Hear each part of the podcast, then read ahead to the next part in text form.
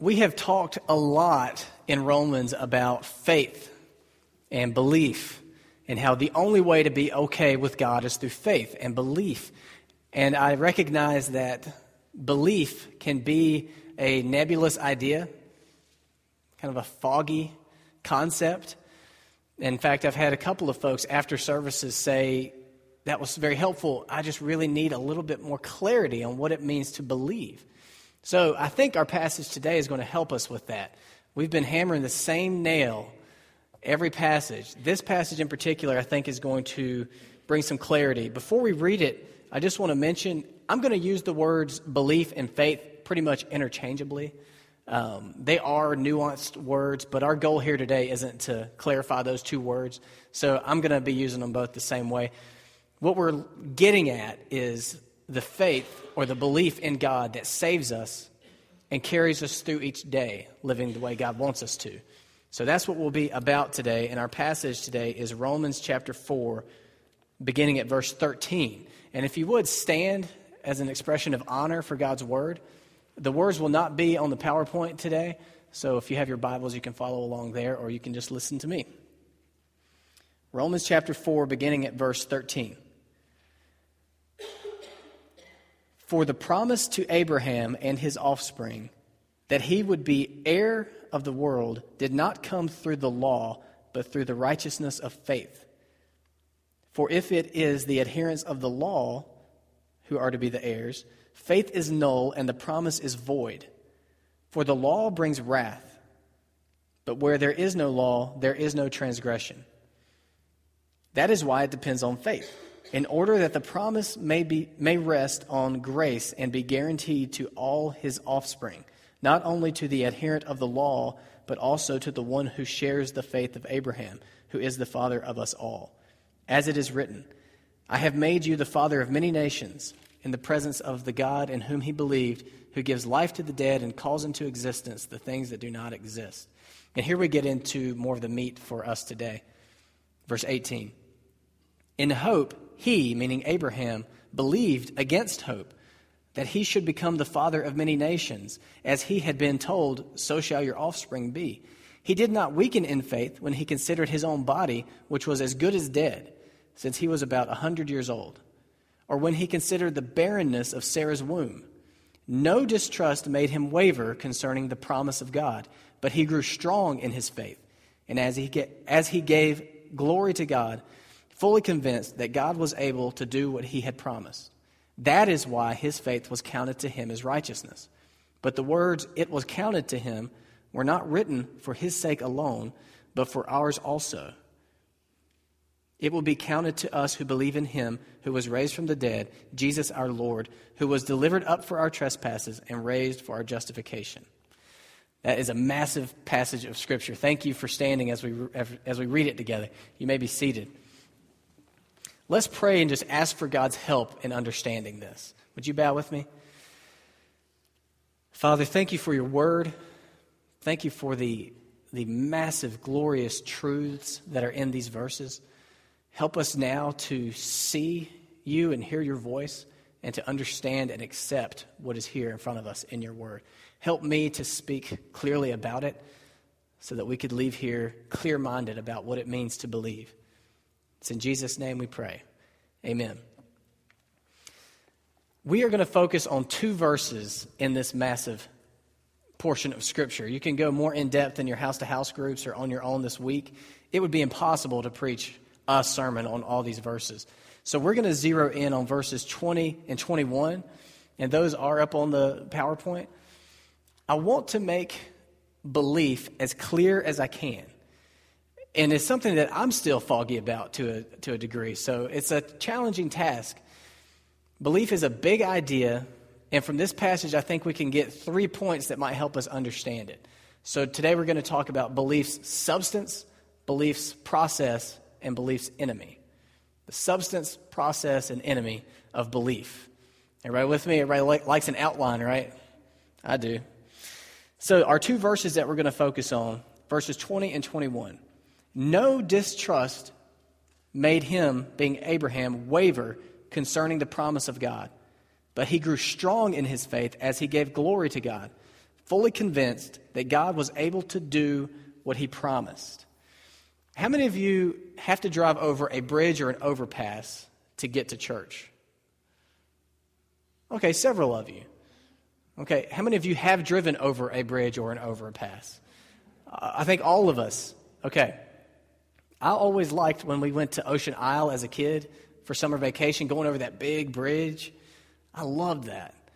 I, I like that bridge that, that shoots you from, what is it, 45? When you go to Carowinds, it shoots you up and around, and there's overpasses going everywhere. I love that. I always have. Now, how many of you have ever in your life pulled up to a bridge, pulled over, stopped your car, got out, and walked underneath the bridge to perform a visual inspection before you drove over it? I doubt any of you have, unless it just looked particularly shaky. We just trust these bridges are going to hold our one ton plus vehicles as we drive over, not to mention the other vehicles that are on the bridge. What makes us so confident in these structures? Because it's that same kind of confidence that is the substance of belief. When God talks about belief, He's talking about that kind of confidence that enables you to move forward and like in the example of the bridge, to drive on over the bridge, that enables you to move forward in your faith, in, uh, not in your faith, in your life, following God, obeying God. Um, Hebrews chapter 11 gives probably the clearest definition of faith. If you want to flip over there, you can read it with me. Hebrews chapter 11, the first two verses. The writer says, Now faith is the assurance of things hoped for the conviction of things not seen, for by it the people of old received their commendation. Faith is assurance and conviction of things that you hope for and don't see. Just like you approach a bridge, you feel sure and convicted that you'll be able to drive your car over the bridge without it collapsing. Based on previous experience, based on you see cars ahead of you doing it, you don't have to see all the blueprints of how that bridge was designed. You're sure and you're convinced. So you drive over it. This belief idea that we're talking about as Christians is that same idea. It's assurance, conviction of things hoped for. And I know when, when we think of hoping for things, we think of like a kid hoping that he's going to get his present that he wants on, sun, on uh, Christmas morning. He doesn't know if he'll get it, he hopes he might. That's not what they're talking about here. They're talking about certainty here. More like someone who's waiting for a bus to come pick them up that they catch every day. They don't see the bus, but they know the bus is going to come. It's always come. They're hoping for it to come in the sense that they know it's going to come. That's the belief the Bible is talking about. It's sureness. So then in Hebrews 11, it goes on and it gives example after example of how this belief, how this faith worked itself out in people's lives. I won't read all of that. You should read it sometime. But it just goes through, and there's people who were able to please God because they believed, people who were able to do big things, like make an ark, build a giant boat before a boat had ever been invented, before rain had ever been seen, people who were enabled to do small things of obedience. It talks about Moses, who was able to turn his back on the luxury of Egypt to obey God because of faith. It talks about people who were able to live abundant lives, lives because of faith. And it talks about people who died horrific deaths, and they were unable to do it because of faith. So faith is a, a confidence in God that enables you to move ahead. You with me so far? So in the Old Testament, I told you we were going to tackle the question how were people in the Old Testament saved when Jesus had not been born? If Jesus is the only name under heaven by which we can be saved, how were they how was Abraham saved by faith before he even knew the name of Jesus? Well, I think this helps us get at it a little bit. If you remember last week toward the end, I mentioned that saving faith and daily faith are really the same idea. See, back then, they, Abraham had confidence in God. In everything he knew about God, he believed, and he had confidence. And so he moved toward these promises. In the New Testament time and today, faith is having confidence in God and what we know that He has said, and we move toward those promises in faith. It's the same activity. It's just that we know that it's a man named Jesus. They knew that it was just it was a promise of God. So back then it would have been like them navigating by stars and moving toward the north and us navigating by GPS and moving toward the north. We're moving the same direction even though they didn't know the specifics. Who has GPS in here? I need to get GPS. We were in Charleston and we and another couple were driving to the same place. We left like 30 minutes before the other couple. And all I had was my memory and a paper map. And they had GPS. We had been to this place before, and they beat us by like 15 minutes. We are given a great, great advantage. We know Jesus, we know the specifics of God's plans. All Abraham had was these vague promises. God told him, Leave everything you know your land. Go, I'll give you a promised land. I'm going to give you a lot of children, even though you're really old and your wife is barren. And through one of those kids, I'm going to bless the nations. That's all he had to go on. But he believed, he was confident. So, the substance of faith, of belief, is confidence in God. The process, this is what I think will be maybe most helpful for us this morning. Let's read our verses again. By the way, it was verse 21 that I got all that confidence stuff from. I almost forgot to mention at the end where it says, fully convinced that God was able to do what he had promised. Okay, before you move to the next slide, Julia, let me read the passage. No distrust made him waver concerning the promise of God, but he grew strong in his faith as he gave glory to God. First off, just be refreshed to know that it, there is a process to faith and belief that we are part of a process, that we're growing in it, and we're growing strong as we give glory to God. What are you strong at in your life? What's something that you're strong in? You don't have to answer, but think to yourself, what's, what is something that you're the strongest in in your life? Maybe for people like Lee, it's music. What are you strong in in life? It's a sport, Maybe you're strong because you have a good sense of humor. You're strong in making people laugh. You're strong in your job and business. Whatever it is, how did you get strong in it? Were you just born that way? Or did you get strong over a long period of time, a lot of work, and a lot of time doing that? I used to be a tennis player, and I used to be pretty decent at it. I wasn't just automatically good at it. It's Father's Day, so I'll tell a dad story. My dad wouldn't even take me out to play with him because I was so bad, because it would just be us chasing balls down. So I had to go and get good by playing with other people. And I grew strong in it over time as I practiced. You grow strong in faith over time as you give glory to God. Okay, now you can go to the next one the rope bridge. There you go. Okay, now here's my big illustration for the sermon, okay? If I've lost you through the, the first part, which I see from your faces that maybe I have, come back to me now, okay? All right, belief is like a rope bridge. You can put that on a t shirt if you want to, I'll give you the rights to it. have you ever walked across a rope bridge? Up in the mountains, you know, they sway and they shake and they're kind of terrifying, especially if you don't like heights. The kind of belief the Bible is talking about is sort of like a rope bridge. To walk across a rope bridge, you have to believe in the bridge as a whole, and you have to believe in each plank that you're going to put your weight on. You have to decide, you have to look at this thing and think, okay, that bridge will hold me. And then all the way across, each individual step is a new step of faith, a new step of belief, all based on your original big step of faith that you believe in the bridge. Okay, I hope you're following with me. I think this, this analogy works. I think this is why it's so hard for us to figure out saving faith versus daily faith. But they're both part of the same structure. At one point, everyone who became a Christian decided okay, I believe in this big picture of God and Jesus and my need for Him. And that got us onto the bridge. And then thereafter, every day, Every decision, every anxiety is another step that you have to decide if you're going to trust these individual promises, these individual truths that are associated with Christianity. You following? Does that make sense to you? Makes sense to me. Now I'm the one with the face mic. So I'm going to keep on talking about it.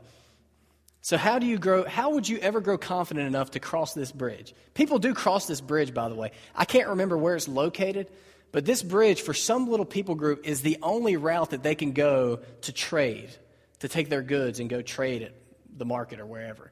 So people do cross this. What would it take for you to be confident enough to walk across that?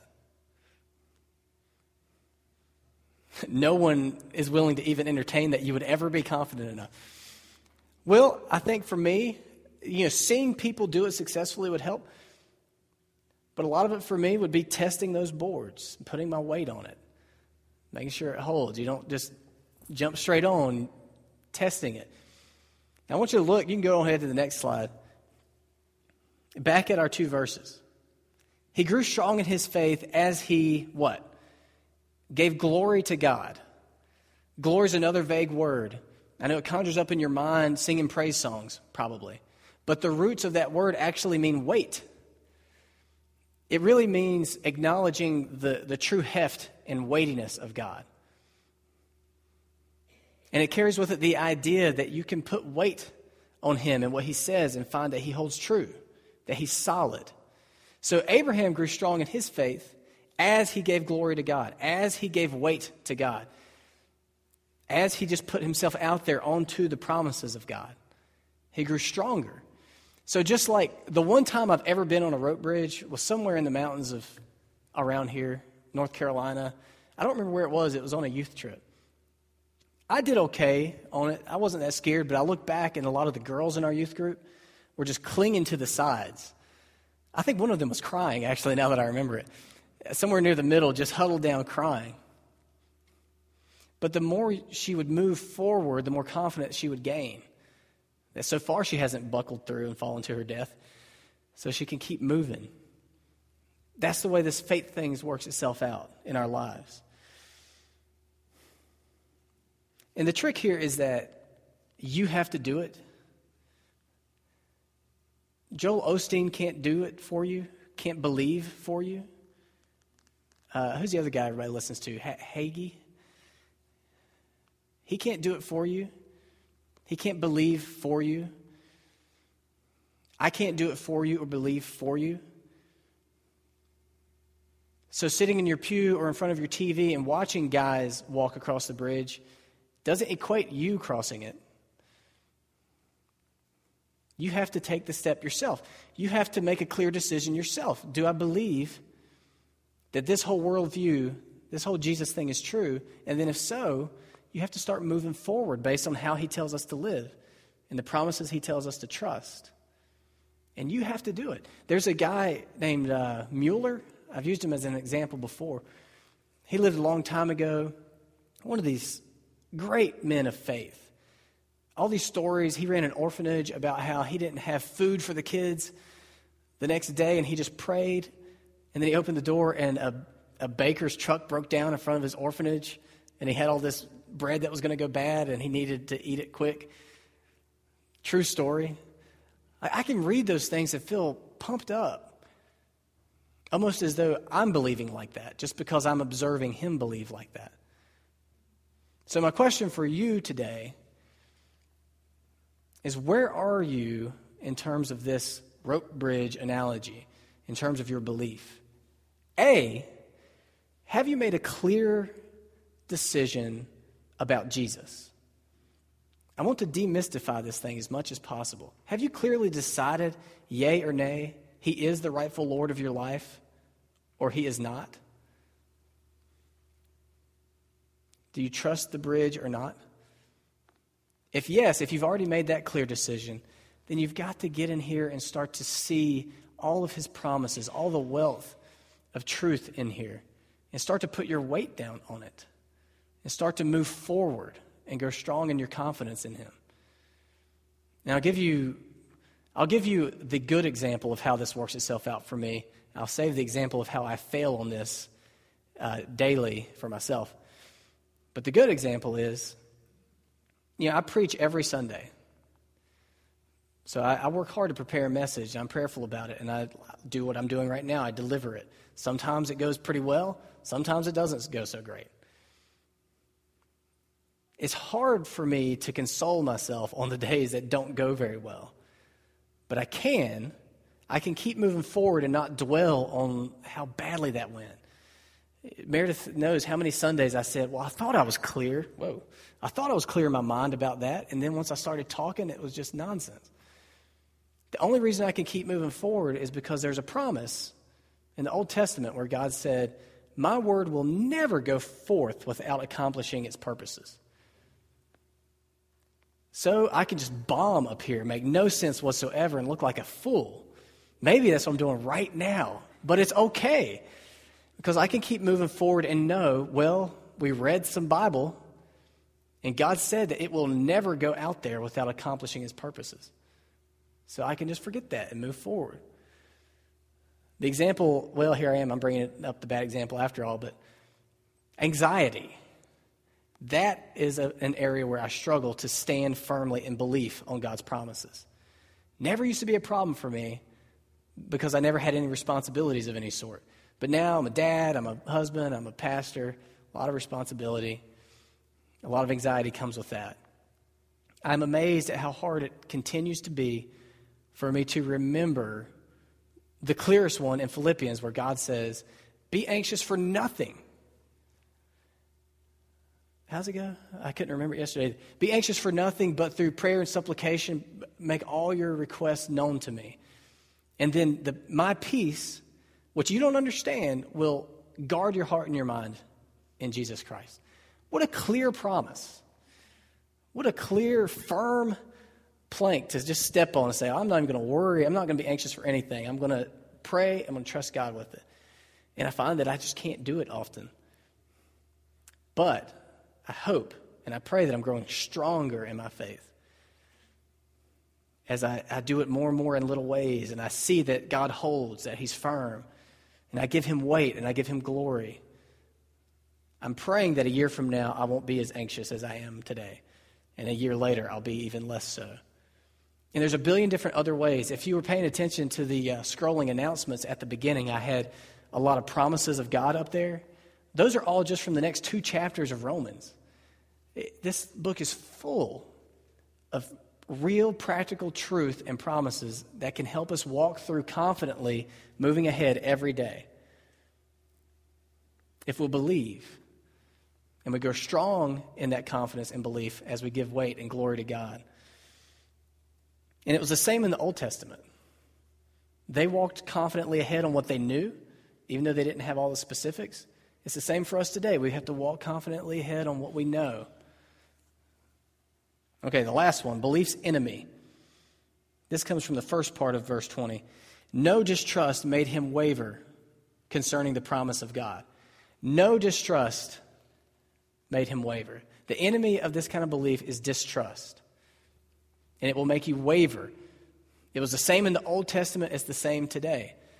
The enemy for Abraham was distrust. The enemy for me and you today is distrust. That word waver, as you might think from the word itself, it has the idea of back and forth. And when it's applied like this, it's, it's sort of the idea of overthinking things to the point that you're, you're unstable, double minded, basically, unstable in all your ways, wishy washy, uncertain. If we're still on the rope bridge, it's the person who's clinging to the side, doesn't know whether to go forward or backward, doesn't know what to think. That's what distrust does to us. And that's what distrust is doing to you and me right now. I know where I waver. Where do you waver? Where are you wavering in your life? And what distrust is behind that? Because God doesn't want us to waver, He wants us moving ahead confidently, trusting Him. And I'm almost done here, actually, early. Happy Father's Day. Let's just be honest. There's not many people here. We can be honest with each other, right? there are plenty of really, seriously, really good reasons to doubt God's promises. Aren't there? There are really, seriously good reasons to doubt God's promises. Look at Abraham.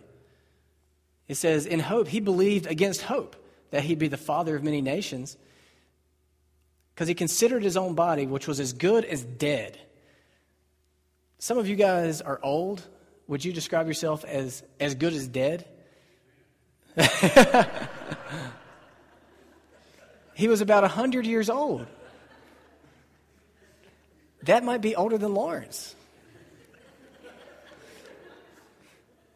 And God was sitting there promising him a child, many children. And Shirley turned around and said, No. Sarah was old too and barren, had been barren for years. Those are two pretty good reasons to distrust a promise that you're going to have a bunch of babies. I hope you guys do have some more babies, and I'll. What promise is it that you know you should be believing, but you also know at the same time there are very good and very clear reasons to distrust that promise? Probably something to do with provision. Jesus said, Don't worry about what you're going to wear, what you're going to eat, or how you're going to even live. God takes care of wild animals and flowers, He'll take care of you. That's a clear promise. But then you look at your bills and your income, and you see very clear, real, good reasons to distrust. Why are you guys laughing so hard? This must have something to do with the headquarters. Huh? There are very good and clear reasons to distrust God's promises. Let's be honest about that. But there are no good, clear, logical, biological, any kind of reasons to distrust the God behind the promises. There are very good reasons to distrust God's promises, but there's no reason to distrust the God behind them. So if you look, go back to that rope bridge. Okay, just using this as an example. I can see some pretty good reason not to trust some of these planks. They do not look like they're going to hold me. But let's say I'm standing here on the the what's what's the word I'm looking for? I'm standing here on the I heard like eight different words. On one side of the bridge, and then God walks up beside me and puts his arm around me and says, I know you're worried about this. I built the bridge. I know every plank. You're going to be fine. Just go. It doesn't change the way those things look. But hopefully, I'll have the confidence then to go. So, what promise is it that you know God's saying, I know it looks shaky, but I built that promise? If I were in your shoes, I wouldn't trust the look of it either, but I built it. I know you. I know everything you need. You can trust me, and you can move confidently ahead. So, what is it? What, what does moving ahead look like for you right now? If, if you could, if you could be strong in your confidence like Abraham, and you could move forward on the promises of God that you know, what would that look like for you right now?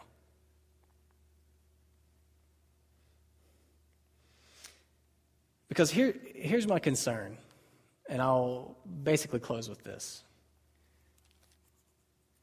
Well, first a clarification and then a concern.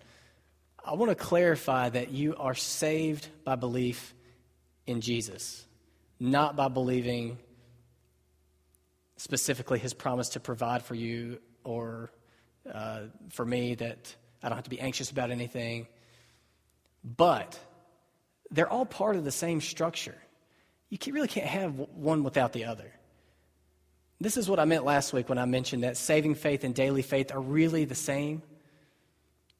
That's like trying to separate that bridge from its individual planks. It's all part of the same structure of trusting in God. And that's what it says here in the passage. It says,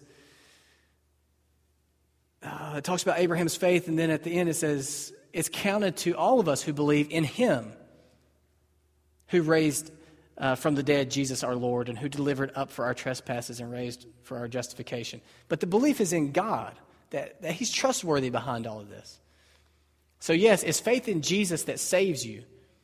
But in reality, part of that whole structure of faith in Jesus is the, all the rest of the package. So I don't think you can say, I believe in Jesus to save me, but then say, I don't believe he's gonna, God's going to provide for me. I don't believe I can trust him with my anxieties. I don't believe this and that. I don't think that's possible. So, now that was my clarification. Now, my concern as I close. I'm concerned for many of the folks in our church and in all the churches around the Bible Belt area. I'm concerned that many of us are sitting in pews that are facing the bridge and we're looking at it often, once a week, and we love the bridge, and we sing songs about the bridge, and we wear t shirts with the bridge on it. And we tell other people about the bridge, and we bring them to come look at the bridge with us, and yet we never walk across it. It's just rain.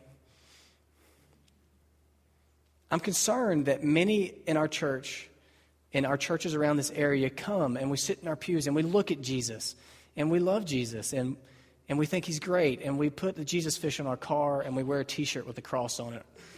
And we even tell other people to come and look at Jesus with us, and we sing songs about Jesus, and yet many of us never actually put our weight on trusting him and start moving forward on this Christian life that is scary and hard, but that you always find is real and strong and holds you.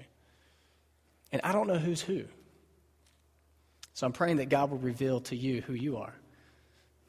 And I'm inviting myself and you to get to know this God that we can trust and get to know the promises and the truths that are in here and grow stronger in putting our weight on them and start to move forward confidently like Abraham. That's my prayer for each of you and for myself. Let's pray. Father, thank you again for your word. Thank you that your promises and your truths hold firm. And thank you for your patience for us who are just clinging to the side of this life and afraid. We're so, so many of us in this room are just so afraid. And I count myself as among that number. And I know it's ridiculous. I know that you are trustworthy. But sometimes these planks just don't look like they're going to hold us. Help us to see beyond uh, the problems. Help us to see the problems in light of the promises. Help us to be valiant men and women of faith like Abraham. Lord, anyone who has not clearly believed in Jesus, make that plain to them and bring about that belief in them. Save their souls. And for all of us on different points on this bridge, help us to give you glory and to grow stronger and move ahead. It's in Jesus' name we pray. Amen.